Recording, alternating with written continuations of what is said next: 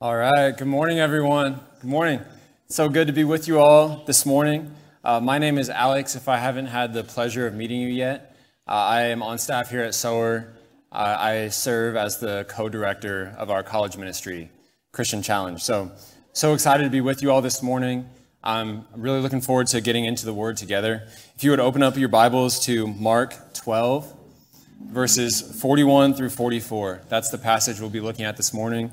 Uh, if you don't have a Bible with you, we have plenty uh, on the chairs around you, maybe row in front or behind. Uh, if you need one, ask someone. I'm sure someone can help you out. Uh, those Bibles are free for the taking. So if you don't have one and you need one, you want a Bible to read, uh, we want you to take it and read it and uh, study God's Word and get to know Him more. So as you're turning there, I want to open up this morning with a story.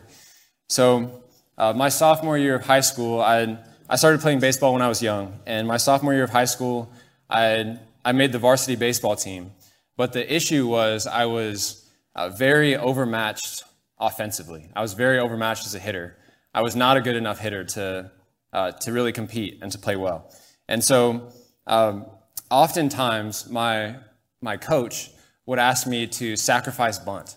And so if you, if you guys aren't familiar with baseball, if you don't know what that means, uh, basically it's where the hitter goes up and instead of swinging, he takes his bat and just kind of like holds it out in front of him.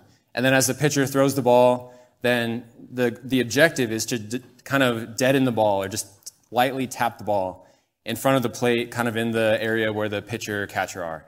And so the, the point of doing that, the point of sacrifice bunting, is to intentionally get yourself out in order for your teammates who are on base to advance. So you intentionally get yourself out to move your teammates up. And I promise you, there were plenty of times where I, I got up there in my youthfulness, in my excitement, in my arrogance, and my coach gives me the sign to sacrifice bunt.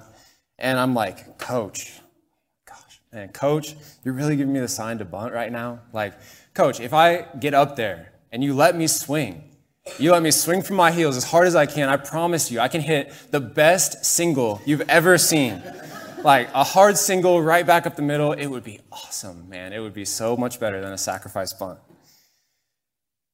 And so I would be thinking that in my head. But through that, uh, through that process and through that year especially, I had to learn that in baseball, sometimes what's best is to sacrifice. Sometimes what's best was for me to sacrifice to lay down my own preferences, my own desires, my own excitement in order to honor my coach and to help my teammates. And so this morning, as we talk today about sacrificial giving, that's our topic for this morning, being rooted in sacrificial giving. What's best for you personally is not always what's best according to God. And in fact, in the Christian life, what's most comfortable or easiest for you is almost never what God is most pleased by. It is actually better for us to sacrifice, to give of who we are and of what we have, even to the point of it costing us significantly. So let's turn our attention to the passage. I'm going to read it for us, and then we will pray together. So, beginning in verse 41, this is speaking of Jesus. And he sat down opposite the treasury and watched the people putting money into the offering box. Many rich people put in large sums. And a poor widow came and put in two small copper coins, which make a penny. And he called his, his disciples to him and said to them, Truly I say to you, this poor widow has put in more than all those who are contributing to the offering box. For they all contributed out of their abundance, but she, out of her poverty, has put in everything she had, all she had to live on. Father, we turn our attention to you and your word this morning. And God, in, in my weakness, in the weakness of your people, God, would you prove yourself to be strong and faithful? Would you shape your people using your word and your spirit? God, would you pour out your grace upon us as we look to your word and desire to see our lives conformed into the image of your Son. God, we pray that you would be with us in these things. In Jesus' name, amen. Amen. So, just to provide some context for us as we as we dive into this passage together, from Mark 10, from Mark chapter 10 through Mark chapter 12, Jesus is repeatedly being put to the test by the Pharisees, by the scribes, by the chief priests, all the religious elite. Jesus is repeatedly being put to the test by them. And Mark 12, verse 10, tells us that they're trying to trap Jesus in his talk. And then verse 15 tells us that Jesus knows their hypocrisy. And so Jesus is answering to many questions, lots of pushback, and he does so, as he does so, he's, he's teaching, he's correcting, he's even rebuking the scribes, the Pharisees. And all of this he's doing while trying to love and minister to his disciples. And so Jesus is going through his public ministry. In fact, here at the end of Mark 12, he's in the book of Mark, he's coming to the, the conclusion of his public ministry. And that brings us to the end here, like I said, of chapter 12, where Jesus is now likely weary. He's been enduring all of those things, constantly being questioned, constantly pouring himself out, trying to teach and encourage the people around him, trying to correct their wrong perspectives of God. He's been ministering publicly day after day to hard hearted people, and he's now come near the treasury here in this passage, a place where, where a public offering box is open for people to make offerings to God. And so in this passage specifically, we have four people or groups of people. The, the first is Jesus. The second is the people, as Mark writes in verse 41, which is primarily made up of of rich people, at least as we understand it here in this text. The third is a widow, and the fourth is Jesus' disciples. So those are the, the four people or groups of people that we see present here in this passage. So let's look at those first three. We'll get to Jesus' disciples later. But let's look at those first three people or groups of people and uh, look back at verses 41 and 42. I'm going to reread them for us. And he sat down opposite the treasury and watched the people putting money into the offering box. Many rich people put in large sums, and a poor widow came and put in two small copper coins, which make a penny. So, the first point here is that Jesus sees the gift given. Jesus sees the gift given. First, for the, the people, the people at large, and even for the many wealthy people, Jesus is sitting quietly, paying attention to the people offering financial gifts to God. And it seems outwardly to be a good thing for these rich people to be putting in large sums, large amounts of money into the offering box. And I'm sure there's, there are some who are doing that in perhaps in a way that was, that was pleasing to God with a, a right and pure heart. But there are also likely many who were not. Many who were, who were giving. And if you would just put yourself in this setting and, and envision this with me, that this is, a, this is a physical offering in a public place where you know, people aren't giving online like many of us do. People are coming to a public space and physically giving coin after coin after coin, dropping them into the offering box, and you're, you're hearing the clink, clink, clink, every time, okay? So this is a, a very public thing. Uh, people would know who those, who those um, people who are making the, the large offerings are because they'd be up there either loudly dumping in a whole bunch of coins or dropping in one after one after one. They're up there for 10 minutes, you know. So this is a very public, a very public thing. That's important for us to, to recognize. And so perhaps some of those rich people were, were giving in a way that was pleasing to God. But it's also possible that many were doing so desiring to draw attention to themselves. That temptation would be even more present in a public setting like this. Giving to God in order to draw attention to themselves, desiring to receive the praise of man for their large gifts, And I would say that it is appropriate and good for those who are wealthy to be giving larger amounts than those who are not as wealthy. But as we'll see here as we, as we proceed further into the text, uh, that is not actually the most important thing. The, the amount given is not actually the most important thing.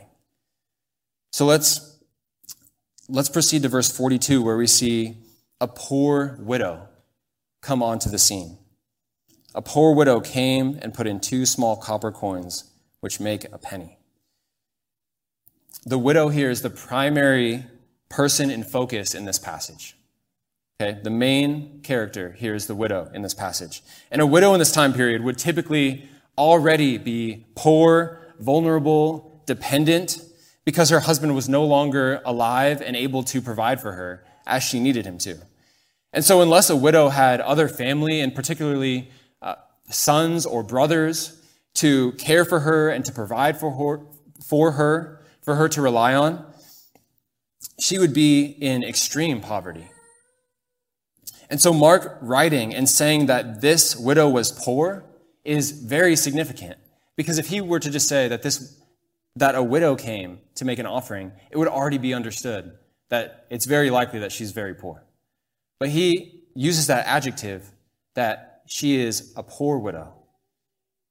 And that's, it sounds redundant, right? Because Mark's audience would already know that that widow would almost assuredly be poor.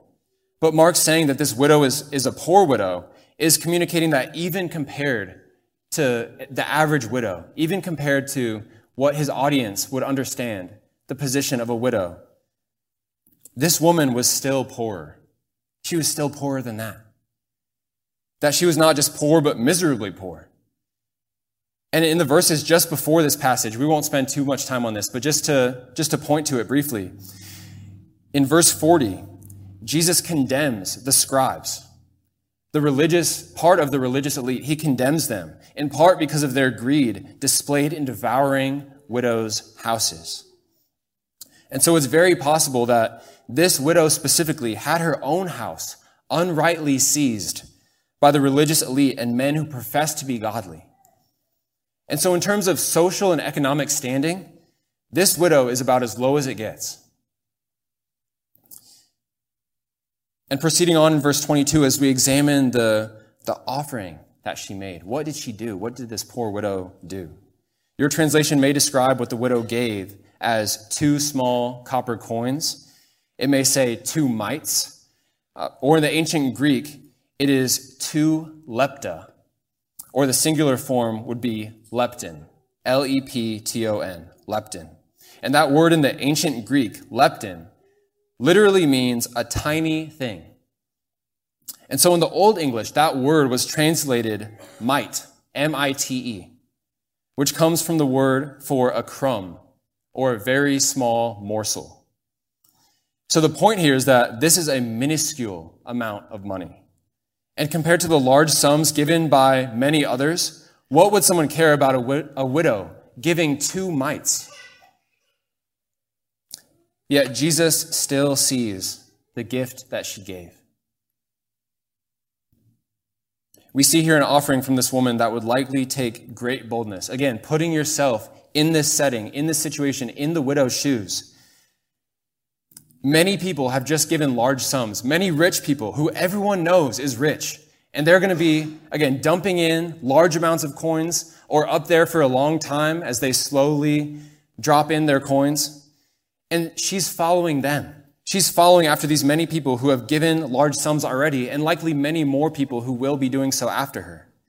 And being a widow of such low social and economic standing, a person might expect her to be ashamed, to walk up to the offering box in a public setting and drop in two small copper coins that are worth next to nothing.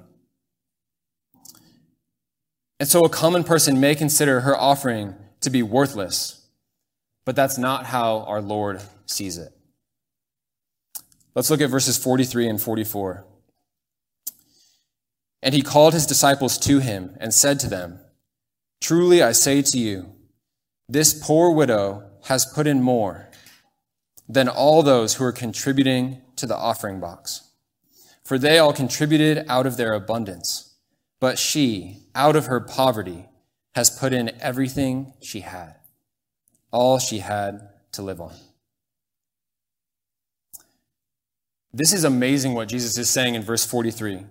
What he's saying here is, is yes, that that widow who gave two mites gave more than that rich person and that rich person and that person and that person and this person. He is, he is saying that. That is part of it.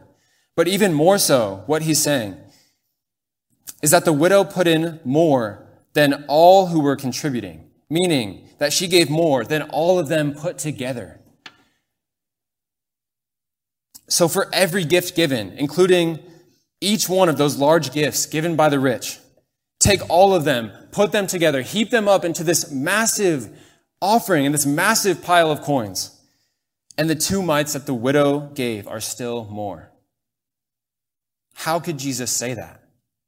His statement doesn't make any sense from a worldly perspective. How could a widow, a poor widow, offering two mites, how could that be more?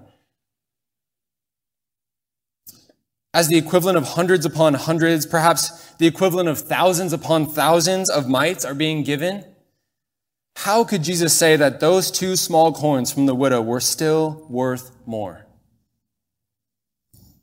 There's no way that Jesus could possibly say what he's saying in verse 43 if he didn't know the widow's life and her heart. Which brings us to our second point here that Jesus knows the heart posture. Jesus knows the heart posture. In his humanity, Jesus sees the physical but he is also God in the flesh, and he knows the motives of people's hearts. In 1 Samuel chapter 16, verse 7, God, as he's speaking to Samuel, says, For the Lord sees not as man sees. Man looks on the outward appearance, but the Lord looks on the heart. And so I want, I want you guys to envision yourself. You're, you're out for a walk, you're in a, a beautiful setting uh, maybe a wooded area, maybe in the mountains, and you come alongside a, a running creek. And as you walk alongside that creek, you, you hear the, the water flowing, maybe you hear some rock shifting around, and you look down into that creek, and it's flowing with cold, fresh water. You see the water, but you can also see, clearly see everything that's in it and beneath it. You see rocks, you see maybe some mud or dirt, you see maybe a few plants or fish. That is a helpful illustration to, to get us to understand what, what it means when it says that the Lord looks upon our hearts, that he, he does see the flowing water. He does see the water. He's not blind to that, but he can see right through that to everything that is contained within that water, within that creek. He can see our heart and the state of our heart and what our posture is, the motivations of our heart. And so, even going back to verse 41, other translations say that Jesus beheld how or observed how the people put money into the offering box. And so he was watching. He was watching and observing, but he was watching how or observing how the people were giving. He was examining their hearts. In other words, with what motives they were giving. And this is incredibly significant. It's possible, if not likely, that the widow's gift was unnoticed by everyone except for Jesus. And then Jesus calls his disciples to himself and uses this moment to teach them. A person's actions tell us a great deal about their heart. And a case in point is the story of this woman, this widow. This widow gave in devotion to God. She gave unto the Lord. She displays where her ultimate hope and trust are found, and that's in God. We see the, the overflow of this widow's heart in her actions. And her hope, her, her ultimate trust is not found in her money. It's not found in her circumstances. It's not found in the people around her. And it's not even found in herself. It's found in God. And so, how could this widow do this? How could this widow give those two small coins when they were all that she had to live on? As verse 44 describes. Her heart must have been filled with joy in God. How else could someone do, do such a thing as this? And God loves when his people give with this gladness of heart that the, that the widow here is displaying. Paul writes in 2 Corinthians chapter 9, verses 6 and 7, the point is this. Whoever sows sparingly will also reap sparingly, and whoever sows bountifully will also reap bountifully. Each one must give as he has decided in his heart, not reluctantly or under compulsion, for God loves a cheerful giver. So either this widow must be a fool, or God must be her all in all. And we see that it's clearly the latter, through Christ greatly commending her before his disciples. And even as we examine verse 44, that Jesus says, speaking of the people at large, that they all contributed out of their abundance, but she, out of her poverty, has put in everything she had, all she had to live on. What a beautiful and practical display of faith in God actively at work in a person. The third and final point here is that Jesus commends the sacrificial giver. Jesus commends the sacrificial giver.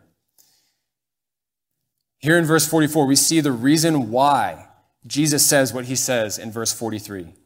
We see the reason why he counted the widow as giving more than all the other, all the other people. And it was because she gave sacrificially, while the others did not. And Jesus is pleased by the sacrifice of this widow. It's interesting here that, that Jesus' focus is on the widow here. He, he does not condemn the rich people who were giving large sums, as he had just condemned the, the scribes previously. But he does not commend the rich people giving large sums either.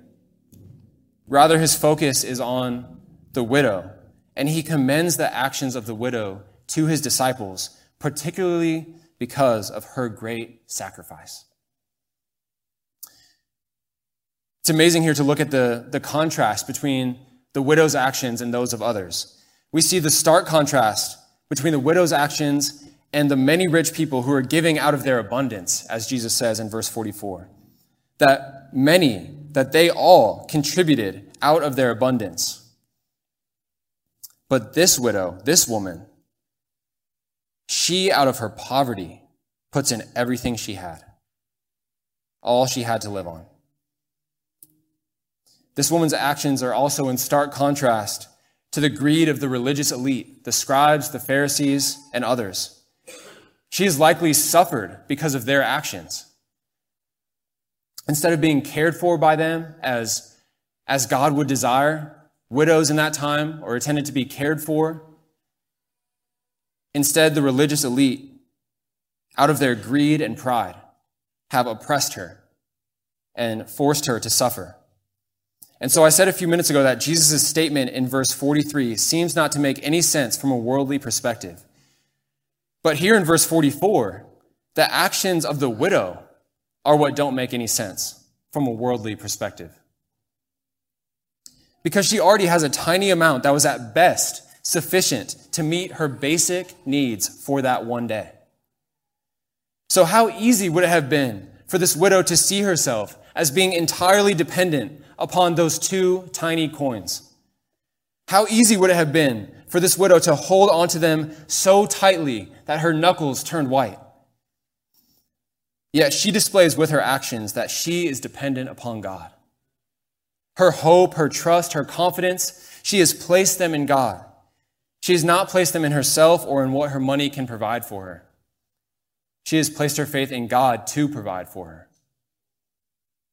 She has this joy in God that runs deep into her heart, and so much so that when faced with the decision between coming to God empty handed or releasing everything she had to live on, she chooses to give all that she had to God in the worship of Him. What an example of self denial. What an incredible example of self denial. This widow laying down her own comforts, her own desires, and even her own very basic needs in order to give sacrificially toward God. She understood that giving sacrificially to God is the privilege and the honor of God's people.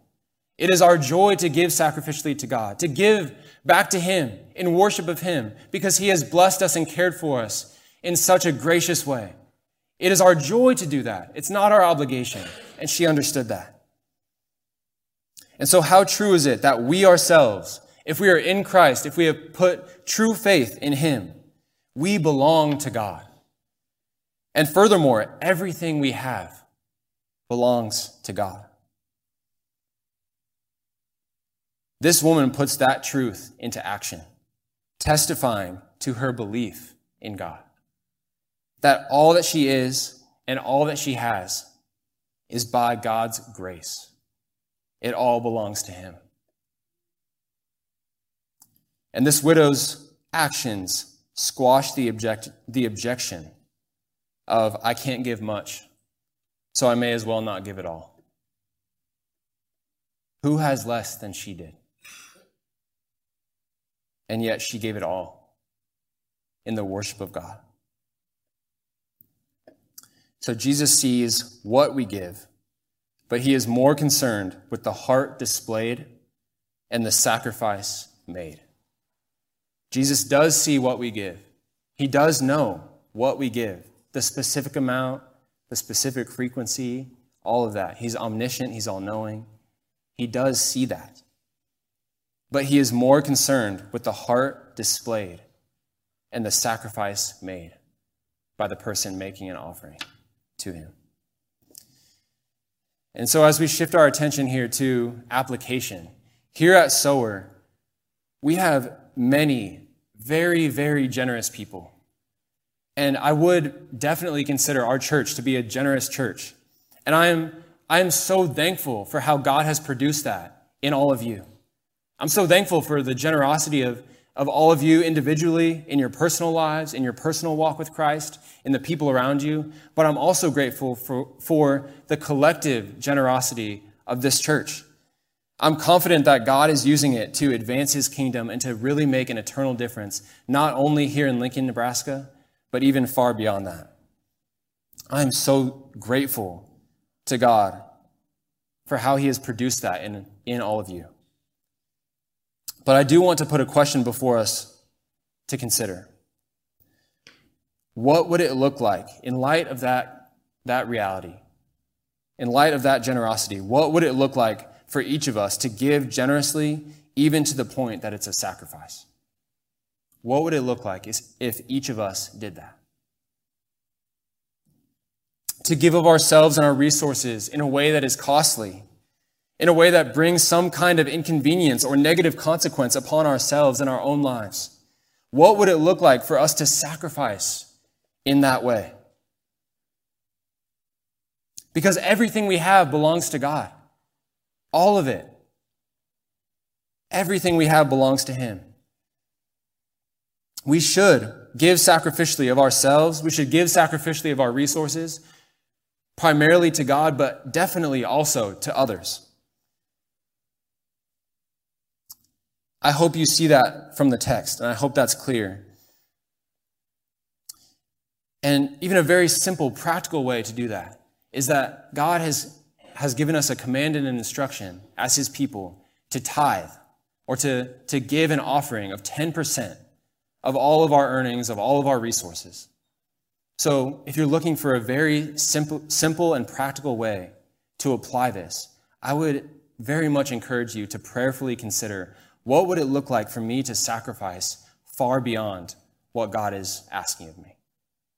What would it look like for me to give and to sacrifice and to do that with a pure heart for Him and His glory? What would it look like for me to do that well beyond what God commands in His Word? If we do this with a pure heart, not only will it be pleasing to Jesus, but He will commend us also. And, church, what that we have given to God will not be heaped back onto us in return. We know that God loves to bless those who worship Him with the things that He has entrusted to their care. And so we don't use that as our primary motivation. We don't give to God in order that we would be blessed back in return. We should give to God in worship of Him, overflowing joy in our hearts, wanting to glorify Him and see His kingdom advance. But we do still believe His word is true that he who sows bountifully will also reap bountifully. And so, as we come to a close here, I want to shift our attention and remind us that the Father himself has sacrificed his very best for his people. For the whole world, he has sacrificed his very best in sending his own Son to take on flesh, to live in our place, and to die in our place. He has sacrificed his son and sent his son to bear the full penalty for our sin upon himself.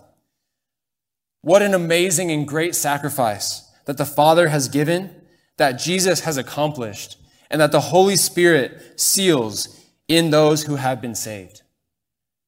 We look to God as an example of what the truest and greatest sacrifice looked like. And our hearts should over, just be overwhelmed and overflow with gratitude and thanksgiving and worship of God in light of that truth. Jesus sees the gift given. Jesus knows the heart posture.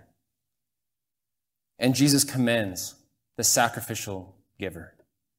Church, may we be disciples of Jesus Christ who give cheerfully and sacrificially to God and trust Him to use it all for His glory.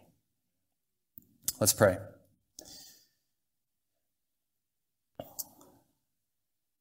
God, we worship you this morning. You are the one who has given sacrificially beyond what we can understand. But God, we are so thankful for your sacrifice. Jesus, we're so thankful for what you have done for us. Would you help that?